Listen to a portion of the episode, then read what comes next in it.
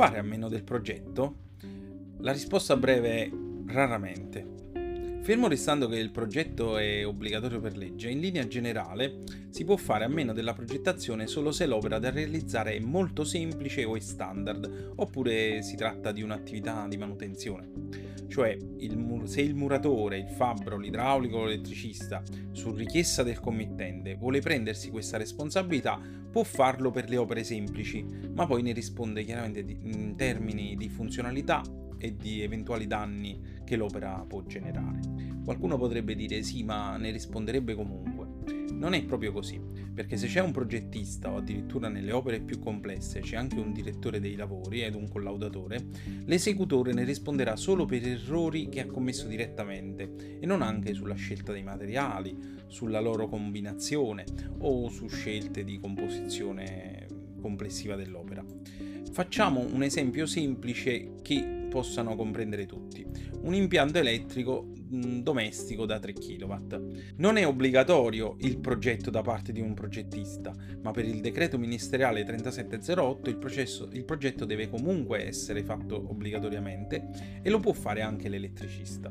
Però l'elettricista dovrà accollarsi delle scelte di dove mettere i quadri elettrici, se montare o meno un quadro in cucina, quante luci di emergenza installare, se occorre un magnote termico specifico per il forno e dove metterlo, quante linee devono partire dal quadro generale, qual è lo spessore idoneo dei cavi, quale portata dare ai componenti del quadro, sia per proteggere le persone sia per proteggere l'impianto, se c'è coordinamento dei differenziali, se c'è selettività tra i differenziali, cioè se il tempo massimo di intervento del dispositivo a valle è inferiore al tempo minimo di non intervento di quello posto a monte. Sono tutte scelte che l'elettricista si dovrà accollare e normalmente già si accolla.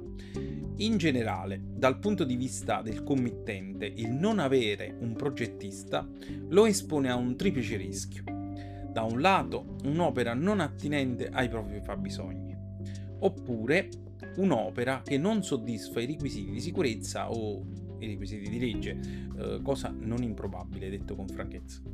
Dall'altro un'opera con costi faraonici, perché l'esecutore, nel prendersi le responsabilità, può decidere di non rischiare e installare il massimo possibile non tralasciamo poi anche il conflitto di interessi, perché chi sceglie guadagna in base a cosa sceglie. Quindi, sintetizzando, siamo un bivio tra qualità e prezzo. Il tecnico progettista è un arbitro tra, in questo bivio, che, dopo aver valutato i fabbisogni, con la sua decisione stabilisce con equilibrio il compromesso tra prezzo e qualità e nel contempo scarica l'esecutore di alcune responsabilità. Quindi siamo ancora convinti che si può fare a meno del progetto? Per chi ancora non è convinto passiamo agli obblighi di legge.